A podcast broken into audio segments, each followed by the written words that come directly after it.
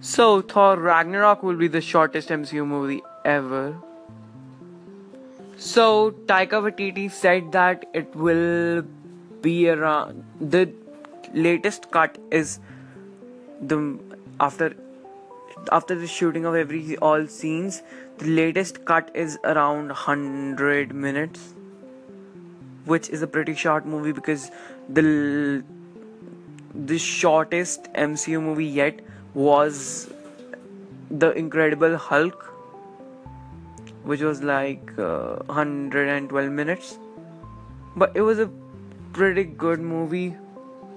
I won't lie, I like it, but still, I think Thor Ragnarok will be really awesome because we don't need long movies. Long movies are long movies just stretch out things like Thor the Dark World just stretched out everything and it was really irritating.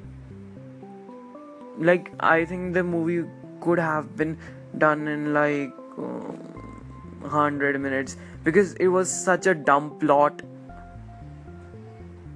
Was, but it was better than Fox's X Men movies, but it's a, it uh, Thor: The Dark World was okay, uh, not good. Okay, six out of ten maybe. So, hundred minutes. So we'll be seeing Thor.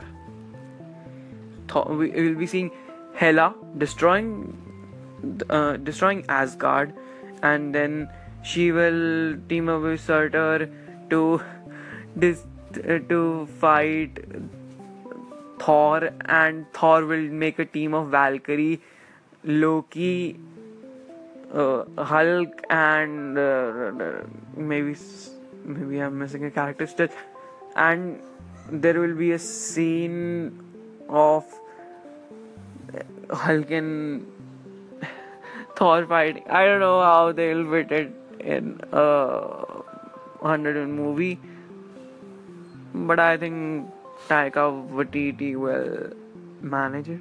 So that's it. I have faith in the director because he is known to make good movies, good and short movies, but it will be great, trust me.